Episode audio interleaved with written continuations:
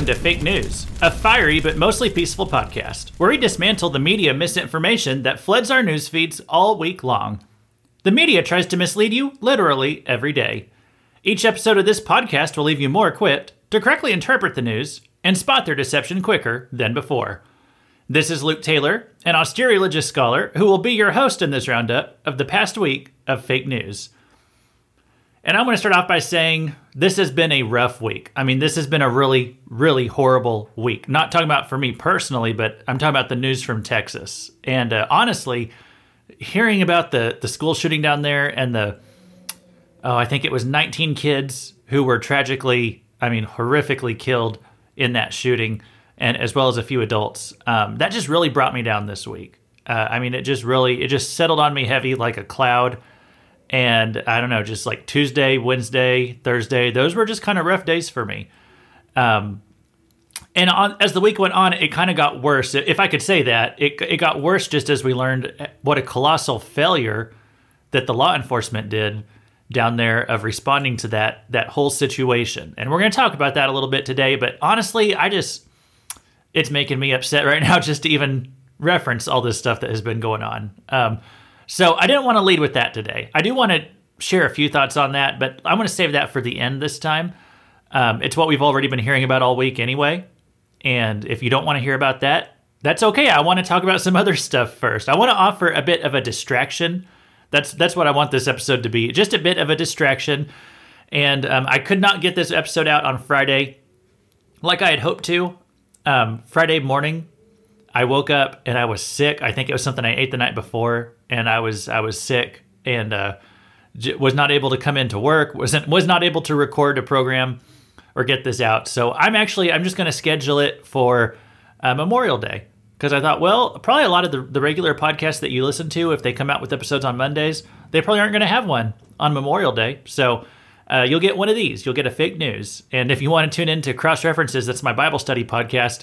I have a new episode of that one coming out on Monday as well. So what I want to offer today are just some distractions from all that stuff going on, uh, some just some news to clear our minds from all that, uh, and a little bit of it is political. It's not all going to be political. Some of it will be. Um, in fact, we'll start with a political story. Something that I think I think the the shooting at Texas was on Tuesday, and so that that probably distracted us a lot from, um, or that that just pulled our attention away from something else in, important that was going on on Tuesday, and that was the primaries in Georgia. And this was a significant primary because Georgia is kind of one of those swing states. It's one where you can't really predict.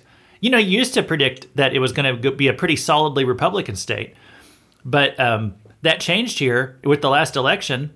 I remember kind of like, you know, smirking whenever uh, President Joe Biden was was campaigning down there towards the end of the last election cycle. And I thought, well, does he really think he has a shot? And turns out he did. Uh, he actually pulled that one out. He won pretty handily. Um, well, not by a, a chunk. It's still a swing state, but I mean, he, he ended up pulling out a win down there in in, um, in Georgia, and so Georgia is a little bit more of a swing state than it used to be.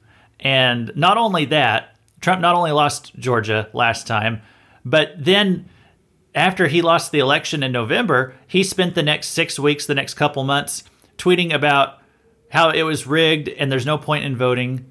And so what happened on Election Day of November twenty twenty in in Georgia, they also had a couple of Senate races. There was one special election Senate race that was going on, and then just the regular Senate race going on. So both of the seats in Georgia in the Senate, they were both up for for grabs back in twenty twenty. And in both of those races, Republicans had the most votes. But the thing with Georgia races is this is kind of different. But in Georgia races, um, you have to receive at least fifty percent of the votes. You have to get at least fifty percent, or else you don't win the Senate seat. So there was like more than two people running for those Senate seats, and on, on both the parties' platforms. And um, anyway, nobody was able to clinch fifty percent on Election Day. So they had to have a special election, and that was held in early of January twenty twenty-one. It was like January fourth or fifth. And um, so anyway, that happened. Now, for those next two months, basically the Senate had confirmed fifty Republicans who were going to be in it, but only forty-eight confirmed Democrats. So if the Republicans wanted a majority in the Senate for the current term that we're in now, All they had to do was win at least one of those Georgia Senate seats. And that was not going to be hard to do because in the initial election, Republicans had the lead for both of those seats. They just didn't have quite fifty percent in order to win those seats. But they had the they had the closest. I think um, Perdue was his name, I think, um, running down there in, in Georgia. He came within forty-nine point something percent. So he was so close to fifty percent, but he just didn't quite eke out a win. So sadly, uh, Donald Trump spent the last couple weeks of his presidency complaining that it was rigged and saying there's no point in voting. And he did not go and campaign for the people down in Georgia. All he cared about was whether those those people who were running the race down in Georgia, whether they would support him in overturning the twenty twenty election. And that was that was what he tried to make that election all about. He tried to make it all about him. He did not go down and support those Georgia people who were running down there. And the Georgia Republicans ended up losing those seats. So we got two Democrats to win those seats down in Georgia, a state that the Republicans should have won both seats. They could have easily won at least one. But Donald Trump decided to use his last few months in office to divide the party instead of uniting it and putting in a couple of Republican senators down there who then could have stopped everything that Joe Biden wanted to do, at least everything that would go through the Senate. They could have put a stop to it. They, they, we could have had no judges that Joe Biden wanted to appoint unless you could get the Republicans on board. I mean, we could have, it could have been a lot better than the last couple of years have been. The only silver lining here with the Democrats being allowed to have fifty seats in the Senate and thus being able to control it. The only silver lining in that is that now Joe Biden has to own everything that he's, uh, you know, everything that he's dealt with over the past year and a half now. Everything that he has messed up can be laid at the feet of the Democrats because they can't shift the blame onto Republicans. They won those seats, so um, they made this bed, they can sleep in it. So that's the only silver lining. I mean, other than that, it was pretty disgraceful that the Republicans could not get a win for one of those seats down in Georgia last time around. And and I lay that, all the blame for that really at the feet of Donald Trump. Because if you look back at the twenty twenty election results in November, Republicans had the lead for both of those seats.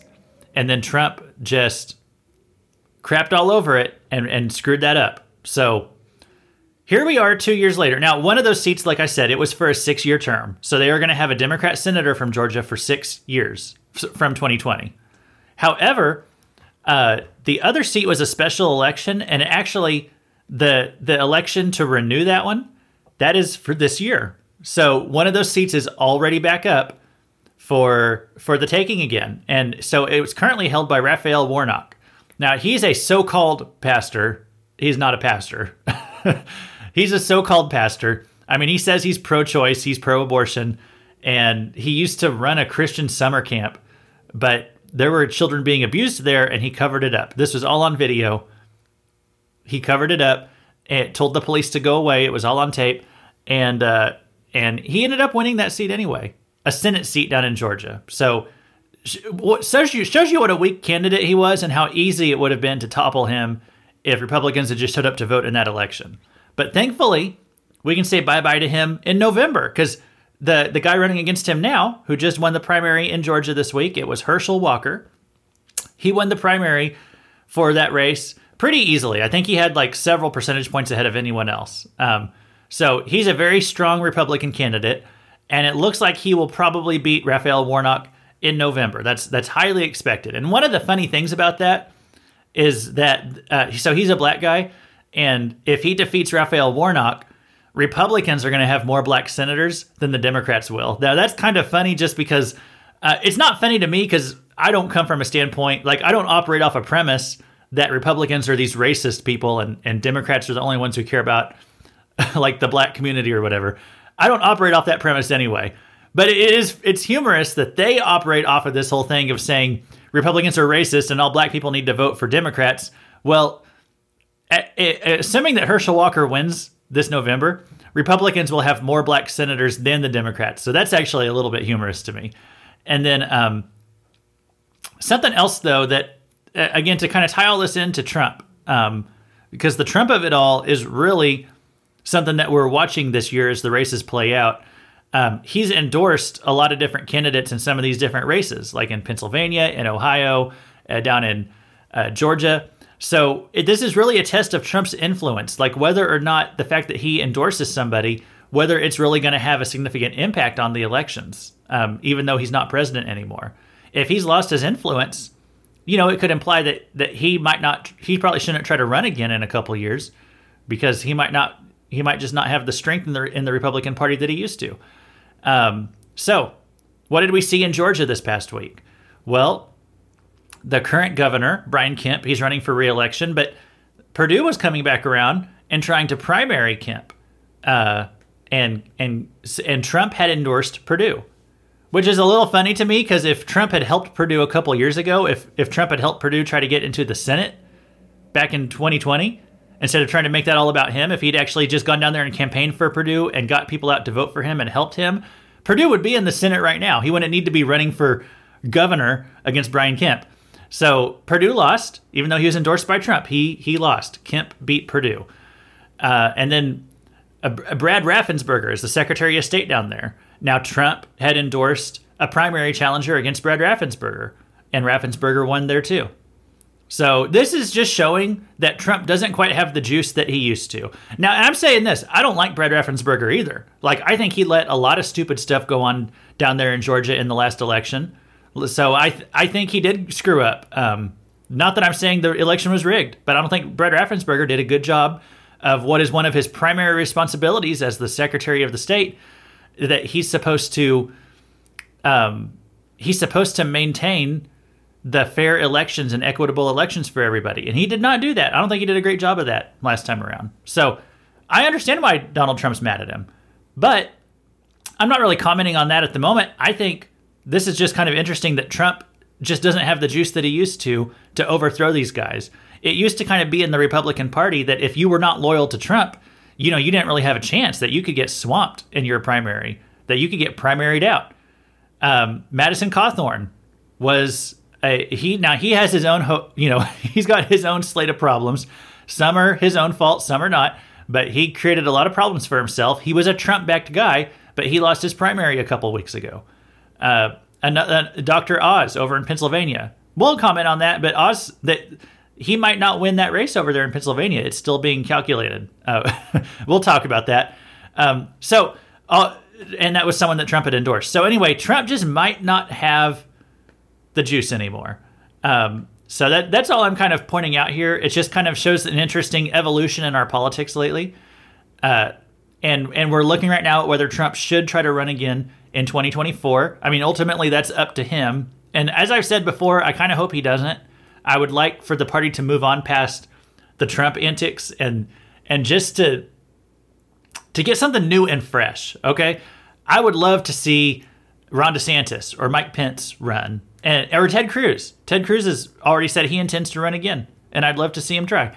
Uh, the problem, though, um, the problem is if Trump runs and you have all these other guys running too, in that kind of situation, I think Trump would probably pull out a win in that case. You know, if it was just one of those guys, if it was if it was just Trump versus Ron DeSantis, I think Ron DeSantis would probably win that, because I think this is the moment for Ron DeSantis. I think he's made some great strides over the past couple of years, um, done some great things. I think this is his moment. But if we see Trump versus Mike Pence and Ron DeSantis and Ted Cruz and Asa Hutchinson and Mike Pompeo and Nikki Haley, if it's Trump versus like ten people, Dr- Trump does have the base. I think he would pull out a win in that situation. So we just really need, uh, it, you know, if it's not Trump, if Trump's not running, let all the other guys go for it. I don't care. I think they're all great. Well, not Asa Hutchinson, but he won't, he won't make a splash anyway. But if it, all these other guys, I would love to have them. If it's Trump versus ten of them, tr- Trump's probably going to pull it out and he'd be the nominee in twenty twenty-four. And, and then just yikes, you know, I don't, Trump would go into that. If Trump was president again, I think the party would unite around him, but he just he's not going to have the same pool of awesome people to, to pull from to to uh, to help his presidency the second time around. Like, I think even if Trump won again, his best days are really behind him, uh, because the first time around, he had great people in the Oval Office with him guiding his hand. People like Mike Pence, uh, people like William Barr, who I talked about, uh, I read his book recently. Um, he had these people surrounding him to help him through, to na- help him navigate the sharky waters of D C that he was not very experienced with. Now, if he gets in there again, he's a little more experienced, but he's not going to have those level-headed people support him the second time around. He burned too many bridges. So I just don't think that Donald Trump, if he won for twenty twenty-four, I just I don't feel like he would have a great team who could go in there and and and make a second great term. I, I really think this is time for some fresh meat, some new blood, and and to see one of these guys like like I think Ron DeSantis is my favorite. I still love Ted Cruz. I still like uh, Marco Rubio. I haven't heard much from him lately, but I you know if someone like him gave it a shot, I'd I'd love to see what he can do. So we'll we'll kind of wait and see. Uh, also, on the Pennsylvania race. That was not this past week. Pennsylvania's race was nearly two weeks ago, and we still don't have an announcement yet of who won. There were like over there were millions of votes cast in Pennsylvania, and it's it's Doctor Oz and uh, I I can't remember the other guy's name. I want to say it's McCormick. They are neck and neck on the on who's going to win that race, and Oz is leading by zero point zero seven percent right now, not zero point seven percent, zero point zero seven. I mean, this is this is a case where there were millions of votes, votes cast, and yet there's like just a few thousand votes different. There's like one thousand votes different between the two candidates last I checked. It's like nine hundred. Oz did have the lead. He's the Trump-endorsed candidate. He's not conservative. Like, he's one of these guys who he he, he doesn't he there there's a whole bunch of problems with Doctor Oz. He has been super liberal his entire life, and it's only recently that he says, "Oh, now I'm conservative. Now I'm Republican." And he's going to run for a race in Pennsylvania. And it's like, there's nothing conservative about this guy in his history or anything. So it's just like, we don't know that we could trust him really to govern conservatively. And um, so he's running in Pennsylvania, and uh, he only leads by zero point zero seven percent.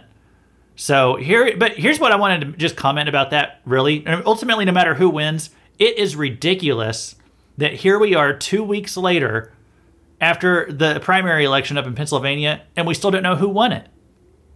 We still don't know. Can you imagine if this was like the presidential election and we had to wait this long to know who won it? I mean, we did go through that back in two thousand. Al Gore and George Bush, they recounted Florida like three times. And every time they recounted it, George Bush was in the lead.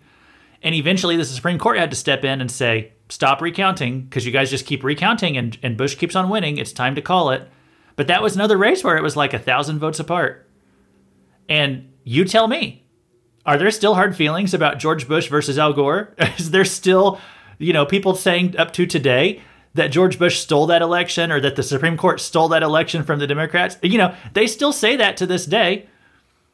So whenever you have something that's that close, it's really not good for the long-term health of the country because people don't trust those election results.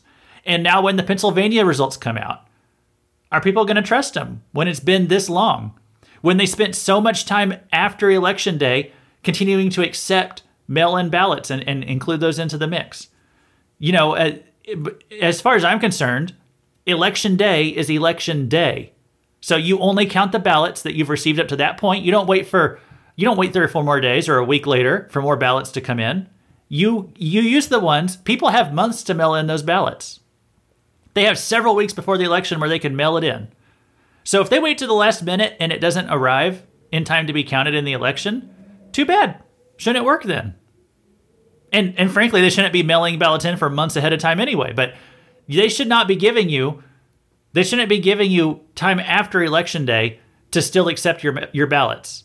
So it's just, it's it's wildly irresponsible of how they're running elections up in Pennsylvania. We had a whole big mess in twenty twenty. We've had a whole big mess now in twenty twenty-two on this primary. And you can you can be sure there'll be a mess in twenty twenty-four because that'll be a presidential election year if they don't fix these problems. At least Georgia has kind of fixed its problems that it had last time around. Um, they had a much cleaner election this time. But Pennsylvania, my gosh, what is going on down there or up there? I'm in Missouri, so it's, I guess Pennsylvania is up there, over to the side over there. Anyway, they still don't have a winner yet, and that's ridiculous. And and I can't wait until someday when I tell my son, you know, you know, at one time in this country, we had an election day. And then I'm sure he'll look at me and he'll say, is that like election month, Daddy? And I'll say, well, yes, but at one time, we had our elections on a specific day.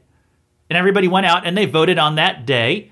And then they came out that night after they finished counting the votes and they told us who won the election. And he's going to say, well, wait, Daddy, what do you mean? They would count all the votes on the same day? But but that could take hours. Like, what about nap times for all the Pennsylvania poll workers? What about leaving time for those trunk loads of votes to get dropped off in the middle of the night? And I want to say, I know, son. But we used to follow this thing called the Constitution here in America. And sadly, ever since twenty twenty, that seems to no longer be the case. When it comes to what the Constitution decrees as election day, we no longer follow that in this country. And if these problems don't get fixed, we're going to see them continue for years to come. Okay, well, let's finally go on to another story here. Um, I want to talk about... The, the, let me just read the headline. I just got to read the headline. This is from Newsweek. Sheep sentenced to serve three years at a military camp for killing a woman. So there is a sheep, a ram, technically it was a ram. The ram killed a woman. It headbutted her several times, causing her to have internal bleeding, and she died. And they put the ram, the sheep, they put it on trial in Sudan. And it was serviced, it was sentenced to three years at a military camp. Let me read some of the story. A ram in South Sudan will spend three years at a military camp as punishment for killing a woman earlier this month. forty-five-year-old Adheu Chaping was hit repeatedly in the ribs by this ram, and so she later died as a result of the, the injuries. And in Sudan, it's actually part of their legal code that they will put animals on trial if an animal murders someone, or even as other things. I saw that they put a cat on trial for trespassing, and they put the cat in jail. So this ram has been sentenced to three years in a military, uh, what did it call it? A military camp. Three years service in, in Sudan. And I looked up the, the death penalty in Sudan because I'm like, okay, you can kill a woman and you get three years in a military camp. Do they have the death penalty in Sudan? So I looked it up. Yes, they do. And listen to what you can be put to, to death for in Sudan. They put you to death for adultery, for prostitution, for drug trafficking. You can be put to death for drug trafficking in Sudan. You can be put to death for armed robbery. In fact, I saw they put four teenagers to death in two thousand nine for armed robbery. They said armed robbery is such a severe crime, they would try teenagers as adults. And they put fourteen, like they weren't even eighteen yet. They put four of them to death in two thousand nine for armed robbery. So all those things can get you the death penalty in Sudan, but you headbutt a woman to death and you get three years if you're a ram. So, and then here's one more note to put on the story from Newsweek. It said, despite being innocent, a local court ruled that the ram's owner, Duwani Dahl, will be forced to hand over five cows to the victim's family as compensation. So not only is the ram being put in prison for three years, but the owner has to pay five cows to the victim's family. And and I, and I read that cows are acceptable as any type of compensation for anything over in Sudan. So a little bit different culture, a little bit different culture. My wife said um, if if an animal ever kills her, she would not want to be equated in cow value. She wouldn't want to know how many cows she is worth. So, um, so anyway. Thankfully, we don't live in Sudan. Okay, let's talk about what's racist for this week. Everything is racist! So if you want to know what's racist for this week, first of all, uh, I found out that the word chief is now racist. According to, uh, down in San Francisco, they, they just put in a new regulation that they're not going to use the word chief in job titles because of its association with Native Americans. And so, um, you know, sometimes you hear chief thrown into a, a job title like police chief, fire chief. You know, it just means the person in charge, the person who's ahead of something. Well, now that is considered a bad thing to use that word because it's associated with Native Americans, which when you, you know, when you say it like that, it sounds like, oh, it's bad to be associated with Native Americans. What's wrong with Native Americans? Well, they said it's insensitive to use a title that's associated with Native Americans. And so... Um, I just don't understand why that's a bad thing, though, because you're not using the word chief in a bad way. It's something that's used to denote authority. Um, so anyway, uh, It doesn't really make sense, but that's kind of what this whole segment is about when we talk about what's racist for this week. It never makes sense. It's always something stupid. It's always something pointless. Social media users, they pointed out that the word chief, it doesn't even come from Native Americans. It comes from a French term, chef, uh, and th- somehow that got translated over here in America. We brought it over and used it for chief and applied it to Native Americans, but they didn't even come up with that word themselves. So anyway, it doesn't have to make sense. Doesn't have to matter. They do this to pretend that they are doing this for racial equality, when really all it does is like, it's like saying to the Native American community, oh, this thing is associated with you. Well, we don't want to touch it then. Take it back. We don't want it. And to me, that seems more racist than anything. But again, it doesn't have to make sense. Here's another thing that's racist for this week.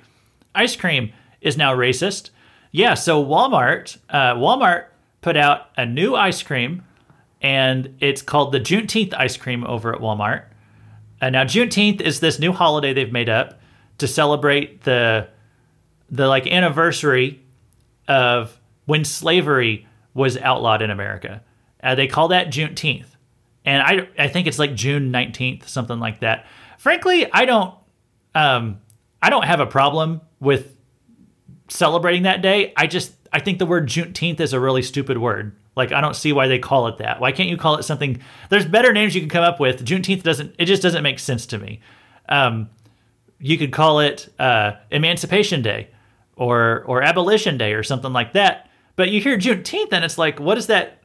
I'd never heard that word until a couple of years ago. So I don't see what the, I don't see where that came from. I don't associate it, the word Juneteenth, with the end of slavery. It doesn't, it doesn't not make immediate sense to me what that's even all about.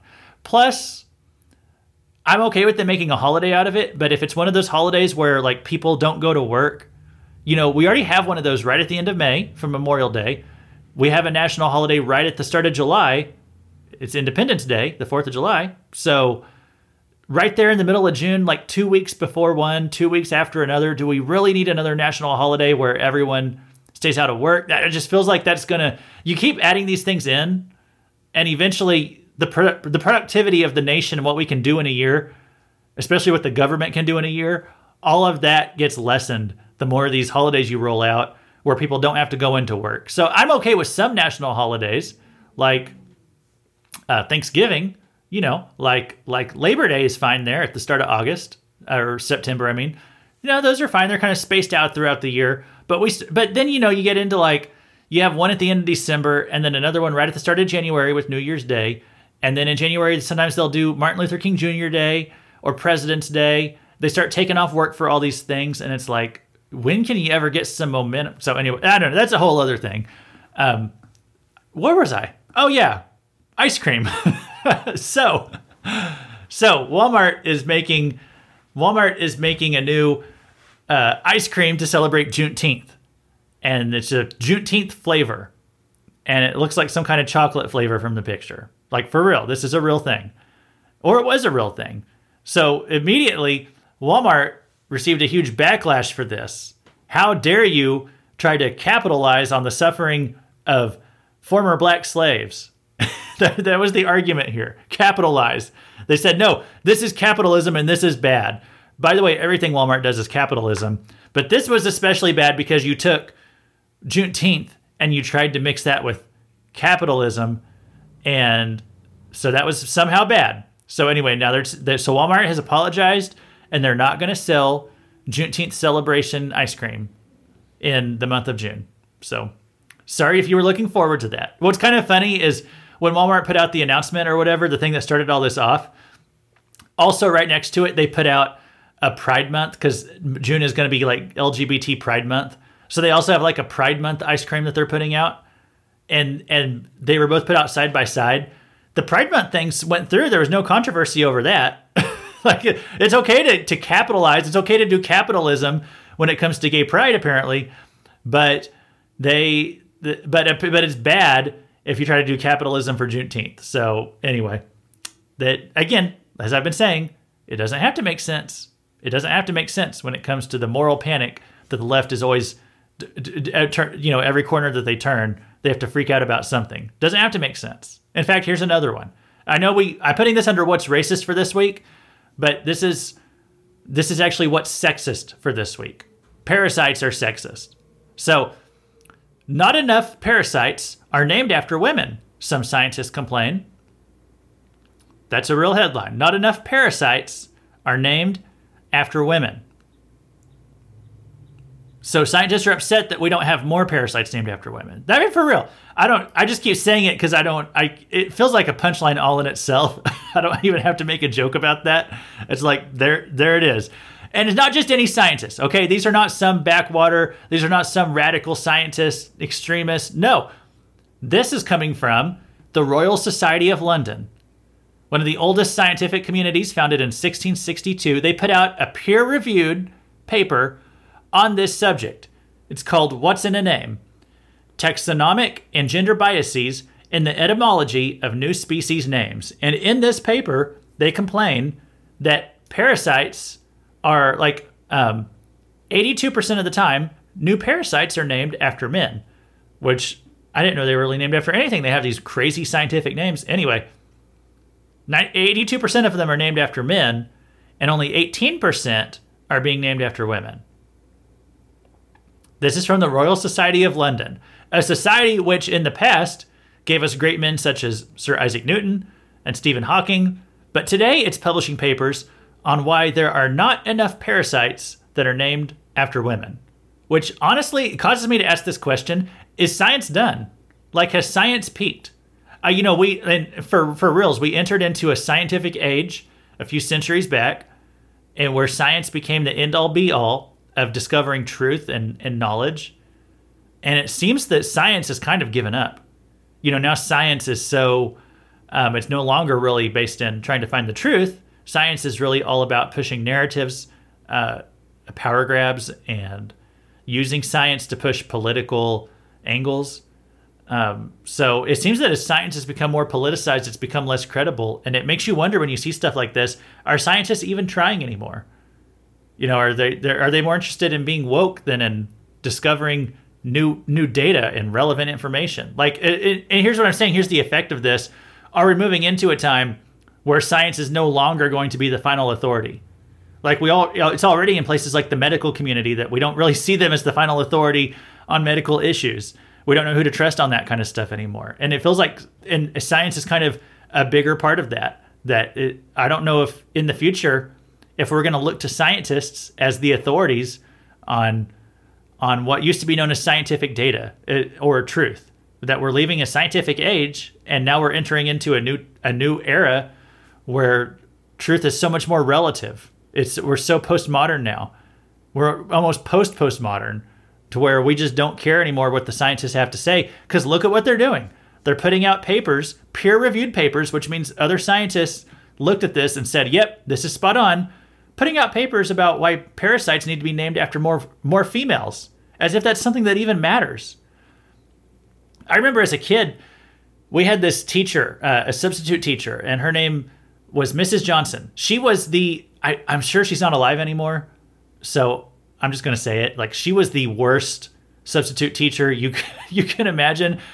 We just hated her. She was so bitter and hateful and grumpy. And And I had her as a substitute in kindergarten, and I had her as a substitute in first grade, and in second grade, and in third grade. And she was just one of the most hateful old ladies that you could, that you just just you know, the most hateful old lady you can imagine. Like the the grumpy old woman who's like the teacher or the the schoolyard on the show Recess. You know, that that grumpy old lady on there. That was Missus Johnson. You know, that's the perfect encapsulation of her. So Missus Johnson. Uh, she grew up in some part of the some part of the United States that had a lot of hurricanes, and she would tell stories about surviving through hurricanes, like as a little kid. And she and she told us that when she was little, all the hurricanes were named after men. And it wasn't until I don't remember when, but at some point there was this feminist uprising that they were upset. The feminists were upset that all the hurricanes get to be named after men. Why can't women be named after hurricanes too? Or why can't hurricanes be named after women, is what I mean. Why can't why won't they give hurricanes female names? so so the the meteorologists started doing that. They started giving feminine names to the hurricanes. So um, you know, that's why we have like Hurricane Katrina instead of Hurricane Kevin. Hurricane Kevin doesn't sound that scary anyways. But so at some point they started naming hurricanes after uh, after women and not just men. Even as a kid, I was confused by that. I was like, wait, isn't that kind of like a good thing if women, if it's a good thing for women, right? If they're not having hurricanes named after them? Like, why do women want to have hurricanes named after them? I don't know. Just seemed like creating a problem where there wasn't a problem before. So they say that Republicans don't respect women. They say Christians don't respect women. They say conservatives don't respect women. You know, we hear all this kind of stuff all the time. If you're pro-life, you don't care about women and what they do with their bodies and all that. I'm just going to point out, it's not the conservatives pushing this kind of stuff, okay? It's the rest of the world trying to name parasites after women, trying to name hurricanes after women, giving a ram only three years in prison for killing a woman. That's not Republicans doing that. I just want to point that out.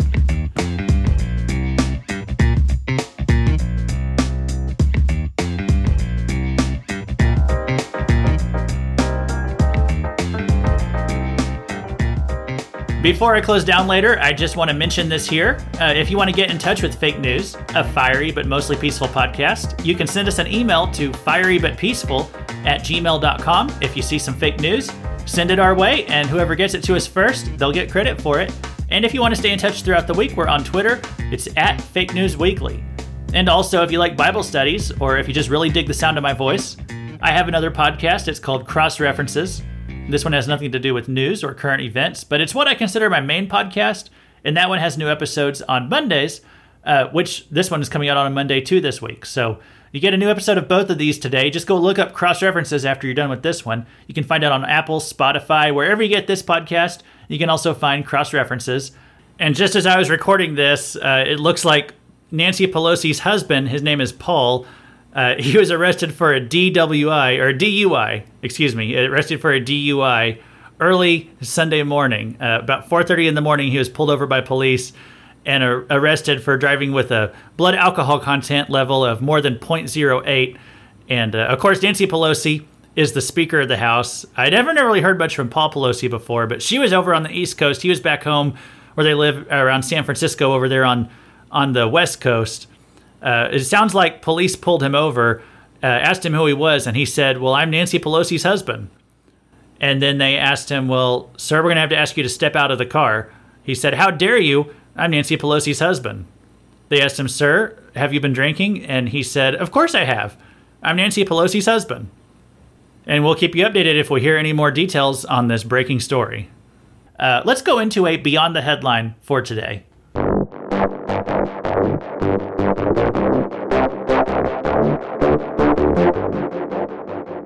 Okay, so my Beyond the Headline today, um, this is actually from, I guess it's like a blog. Um, it's called Built for Tomorrow. It's by Jason Pfeiffer. And uh, anyway, I saw this shared. I think it popped up in my on my news tab on Facebook, and I saw this shared, and I, cl- and I clicked on it. This was a great piece. So it's talking about, here's the headline. Let me start with that. Here's the headline. It said, this one question can predict a happy relationship, according to data science. Which, let me just point out right there, the phrase data science, data science is like a, it's one of those phrases that's meant to make it sound authoritative or something. You could just say data, you could just say science, but anyway, it sounds a little more authoritative if you, if you call it data science. So anyway, this one question can predict a happy relationship according to, according to research is what I'm going to say this. Okay, it's according to research, um, because that's what it is, according to data. But I do believe this data because this this demonstrates something that I've seen play out time and time again, and as I've observed, as I've gotten to know people and, and watched relationships in my life, this is so, so true. Um, this one question that can predict whether your relationship is going to be happy. So they, they looked at, at people who had been in relationships for a while, and they just kind of measured, you know, hey, five years into this, ten years into this, are you still happy with this relationship? Are you still satisfied? Are you know, are you glad you married this person? Um, and, and here's what the article says. It's relatively easy to predict how people will swipe on apps because we know, for example, that people swipe vigorously on tall men, rich people, people of desired races, though folks, though folks will rarely, rarely admit that, and people who are similar to us, even in meaningless ways. For example, your likelihood of matching increases by eleven point three percent when a person shares your initials. So you know, it's pointing out here, we have all these things that we look for in a mate, all these things we look for whenever we are trying to find someone to marry, someone to date. But which of these things really do predict relationship success? You know, we say, we, you know, for a girl, you might be looking for a tall guy, for a rich guy, um, for, as it pointed out there, some, if you, if you meet someone who shares your initials, well, it said you're eleven point three percent more likely to choose them to, to go on a date with them or end up with them. But that's one of those things that's really, it's kind of meaningless. I know when you meet someone and you like a lot of things about them and, oh my gosh, you have the same initials, it feels like, oh, is this a sign from heaven? Am I supposed to be with this person? You know, we look for little things like that. We play these little tricks in our minds and we think that that is some kind of indicator that that you're meant to be with that person. But here's what the article says. Do those traits really predict relationship success? And the answer is no. Before I read into a whole, they they looked for at data for almost twelve thousand couples. The answer is no. They looked for all kinds of things of, of correlations between people. Demographics, physical appearance, sexual preferences, interests, health, values, more. They went into all this kind of stuff, and they said, does this predict whether you will be happy five or ten years later? Okay? They looked at all this data here. They just applied this from a data perspective. And they said, there's really no way to predict whether you are going to be happy being in a relationship with this person. Like, there's no particular one thing that correlates for everybody, except for one. There was one thing, one indicator that would be a huge indicator to whether you were happy with that relationship five years down the road, ten, ten years down the road, okay? And I'll give you a hint. It's not all this stuff like and how tall the person is and how good looking they are and how much money they have. Those things, those are the things that we might think about as we're looking for a mate, but those things are not predictive of satisfaction with the relationship over time, okay? Except for one thing. There is one thing that is a huge indicator into whether you're going to be personally satisfi- satisfied and happy years down the road. And that is if a person is happy with their life before the relationship. If a person is happy with their life before the relationship. Now, that is so wise right there, guys. That's so true. Uh, because so many people think that if they can just get into a relationship, that's how they're going to find happiness. Like, they just think, oh, I need to find, I need to find that guy. I need to find that girl. And once we're together, they will complete me and then I will be happy. That's what people think a lot of times. They think the relationship is what's going to fulfill them. It's what gonna, it's what's going to make them finally be happy. But here's the truth. Your general happiness is not going to change all that much before you're married compared to after you're married. Okay? If you're a generally happy, you know, happy-go-lucky, happy-friendly person, you're you're if that's how you generally are already, you're probably going to be happy after you're married. If you're someone who's just a generally sad person, just have kind of a sad attitude, always looking at the negative, okay? A husband or wife is not going to come in and turn you into a happy person, all right? It's and actually, remember this. It's not your husband or your wife's job to make you happy. That's not their job. And that's often like a, a burden that, that we want to put on our spouses after we get married. We want to say, oh, well, now it's your job to make me feel fulfilled, you know, to bring me satisfaction with my life, to meet my needs. That's not something another person can do. You're never going to be satisfied with another person if you make that if you make your happiness dependent on them. You have to learn to be happy before a relationship, okay? It's not someone else's job to make you happy. So, you know, if just to, to anyone out there who's listening, I just felt like this article was so wise. And the, the show is called Fake News because so much stuff in the news is fake. And yet it was so refreshing to me to finally find something in the media that actually just told the truth and gave some great advice. You know, if you're out there, if you're praying for God to send you a mate and you just think you're never going to be happy till you find that right person, I just want you to remember this when it comes to being happy in life. You need to figure that part out on your own. It's not your husband or your wife's job to make you happy. Okay? You're not going to find another person and find that missing piece that makes you feel fulfilled and happy. That's not what a person does for you. You have to you have to figure that out on your own. So don't be thinking, don't be looking for Mister Right, Missus Right, thinking, this is what I need to, to be satisfied in life. Because here's what the article says. If a person was happy with their life before the relationship, they are four times more likely to have a happy relationship. In other words, if you were to ask one important question at the beginning of a relationship, that question is not, what are you looking for? That question is, are you satisfied with your life right now? So I just love the fact that there's, you know, this was secular research. It figured something out that's actually true, something actually useful for once from the media. So of course it didn't come from any like head, you know, major news article. It came from Jason Pfeiffer's blog. Uh, and let me let me check that out again. What that was called? It's Jason Pfeiffer. That's spelled F E I F E R. Jason Pfeiffer dot bulletin dot com. His blog was called Build for Tomorrow, and uh, it looks like they have a lot of interesting blog posts on there. You know, in modern times, you're not going to find the best advice for living your life on Fox News or or M S N B C or one of those. You're you probably are going to find it on a blog. So I I'd go check that out if I were you.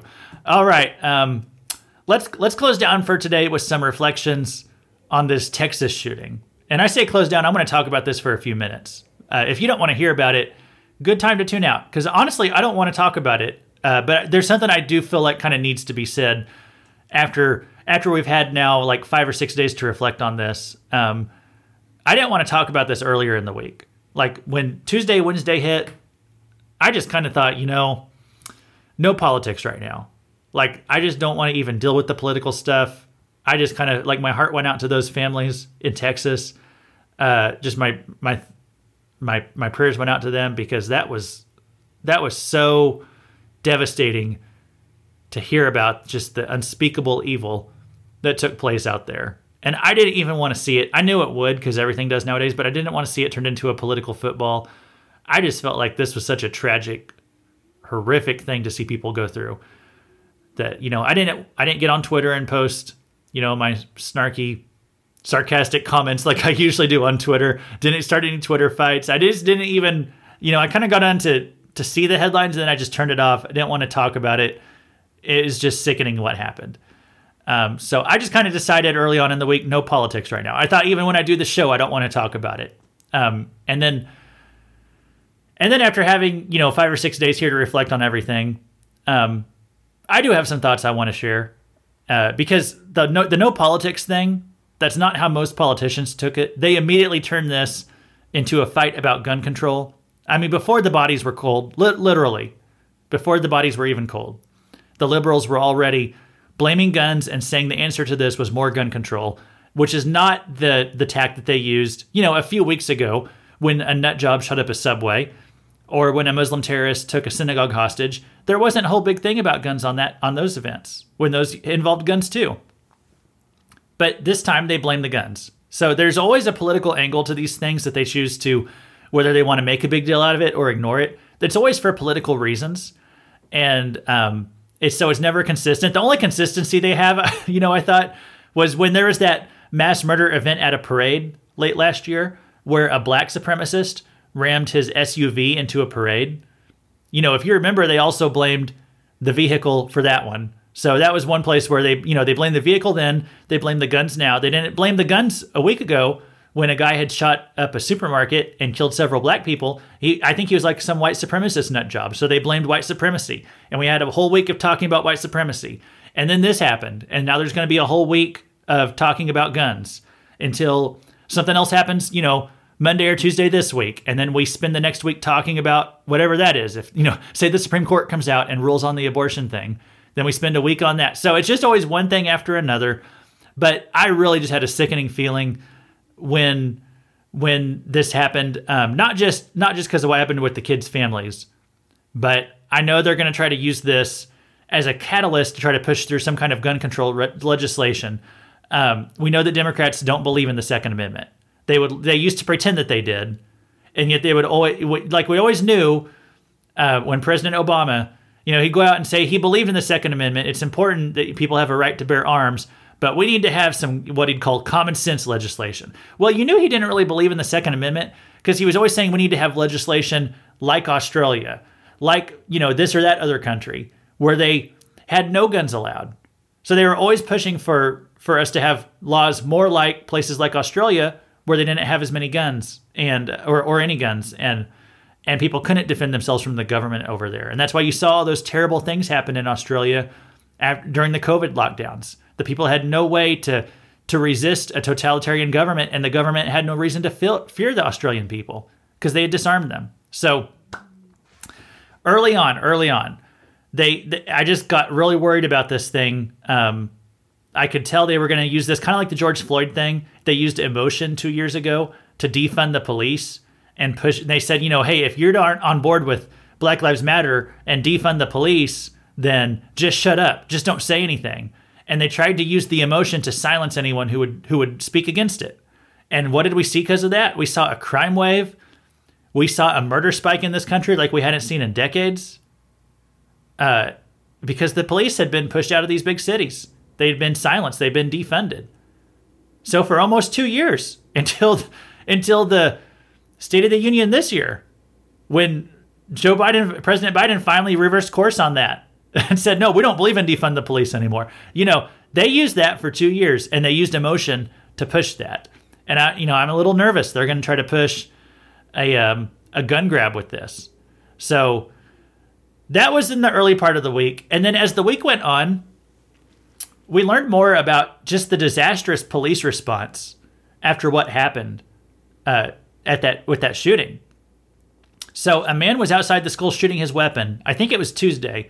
At like eleven thirty a.m., eleven thirty a.m., he was outside the school and shooting his weapons, and he he shot his weapon for twelve minutes before entering the school. He was right outside the school. And the school didn't even have their like front door locked. He just walked right into the school.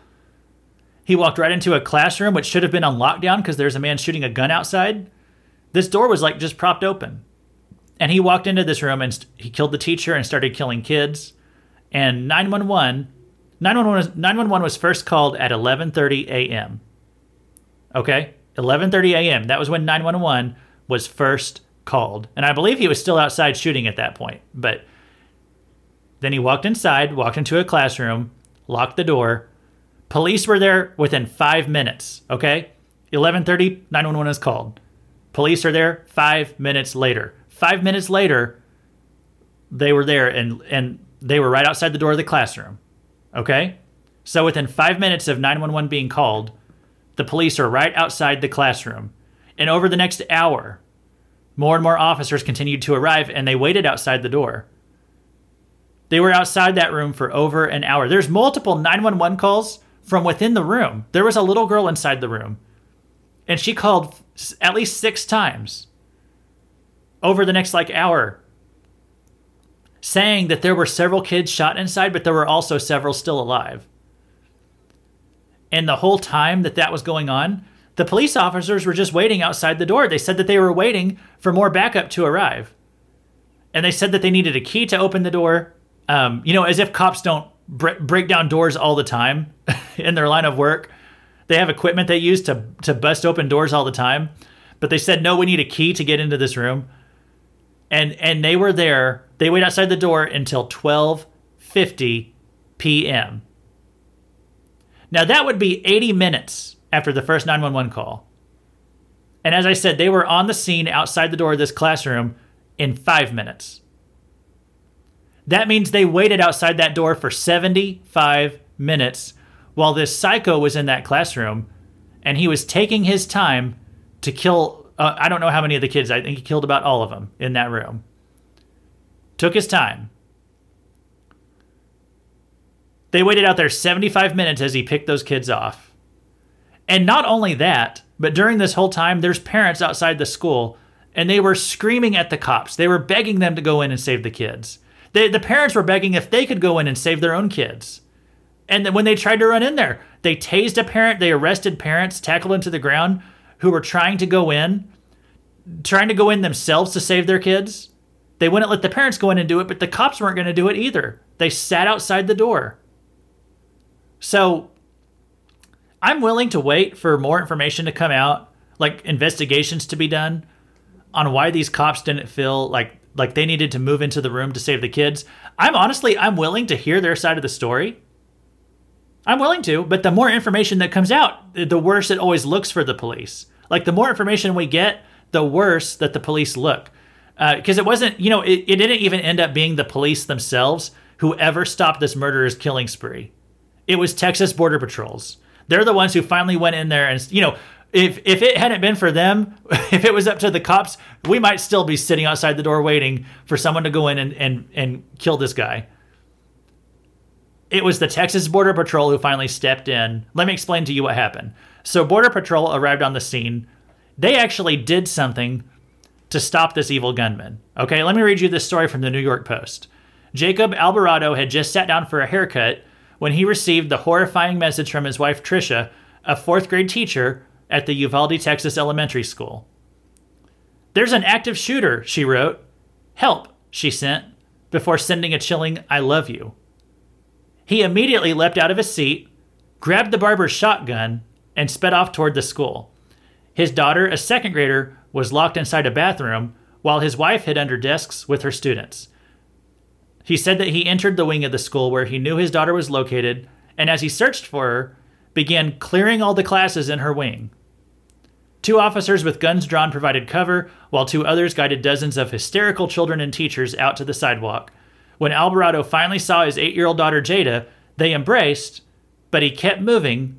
He kept moving forward to bring more students to safety. And then he quote, it's, he's quoted here, "I did what I was trained to do." So this Border Patrol agent, just, he's at a haircut, hops up, grabs a shotgun, races off to the school, starts getting kids out, gets his daughter out.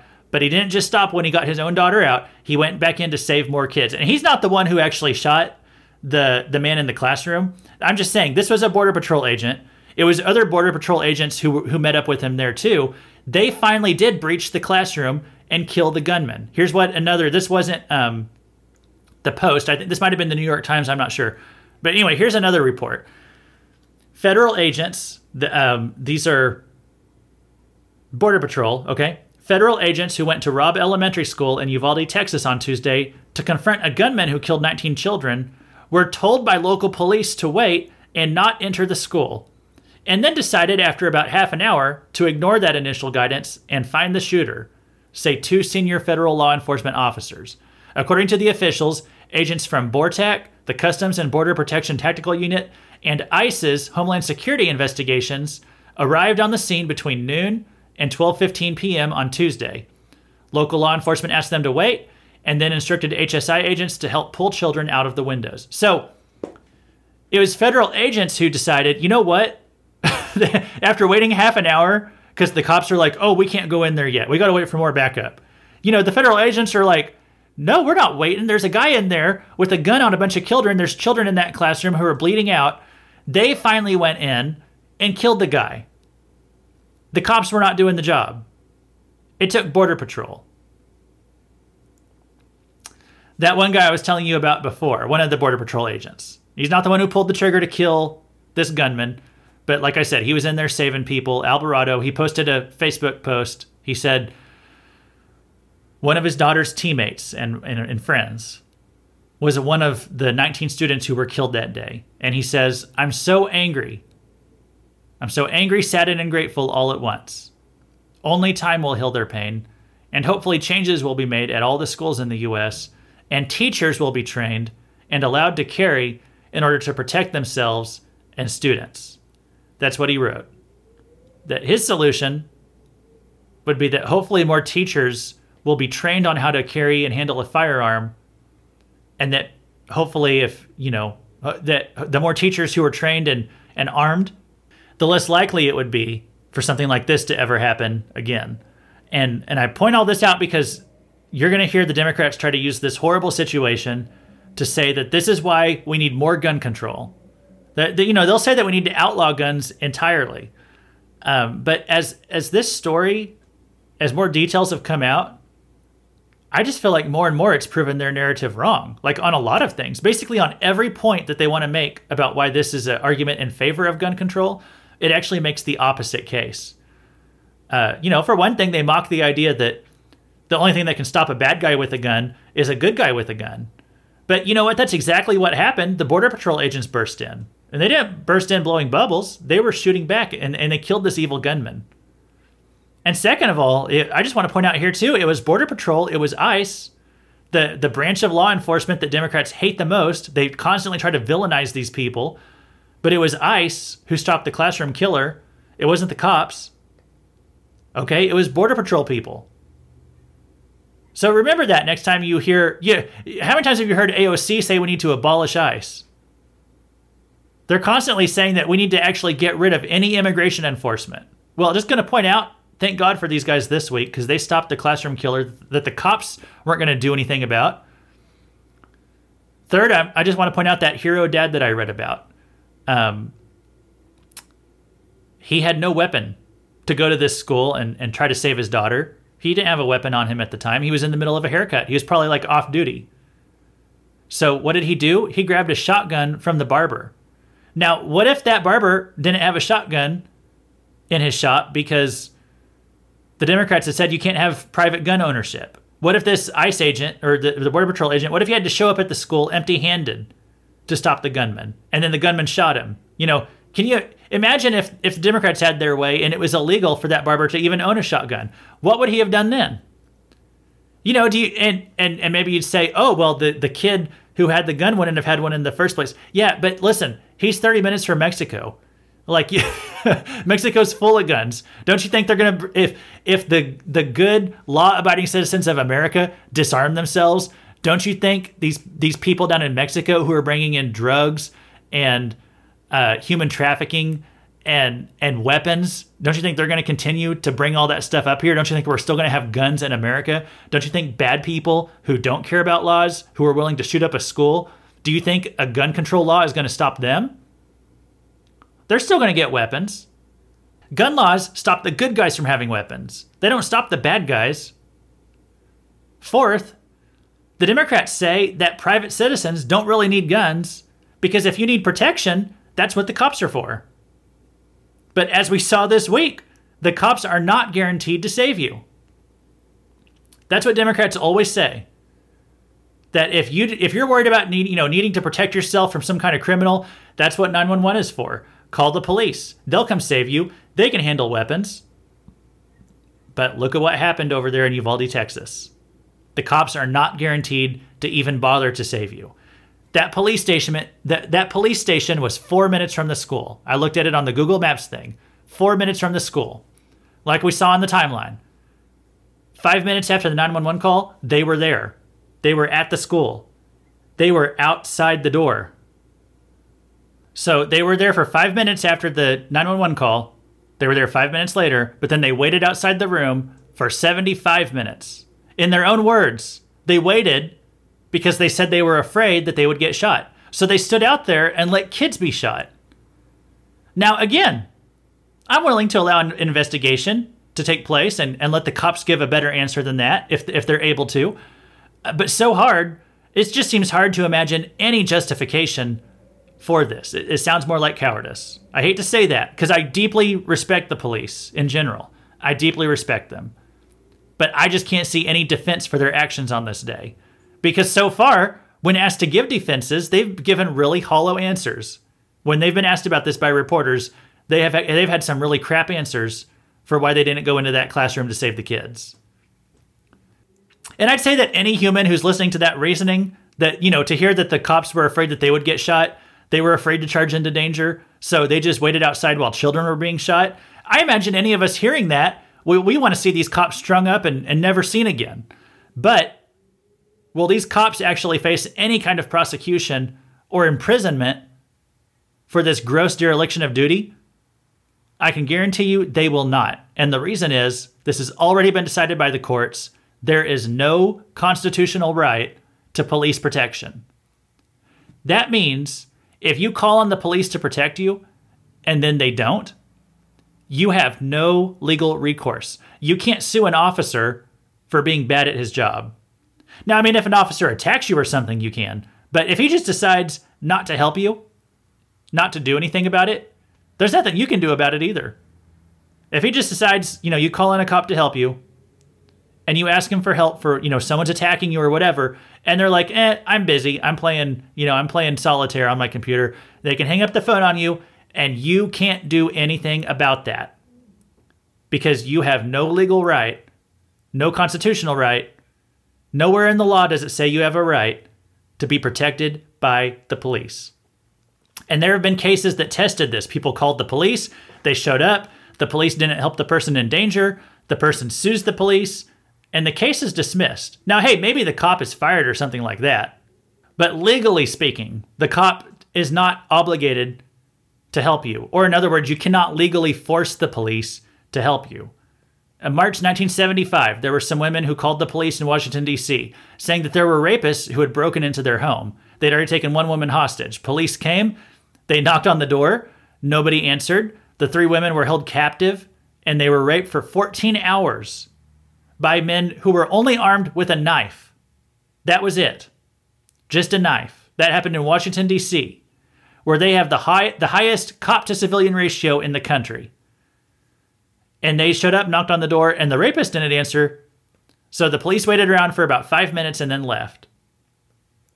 The women later sued the police department, saying that they had failed to take her call seriously. But the case was dismissed, ruling that they have no legal right to police protection.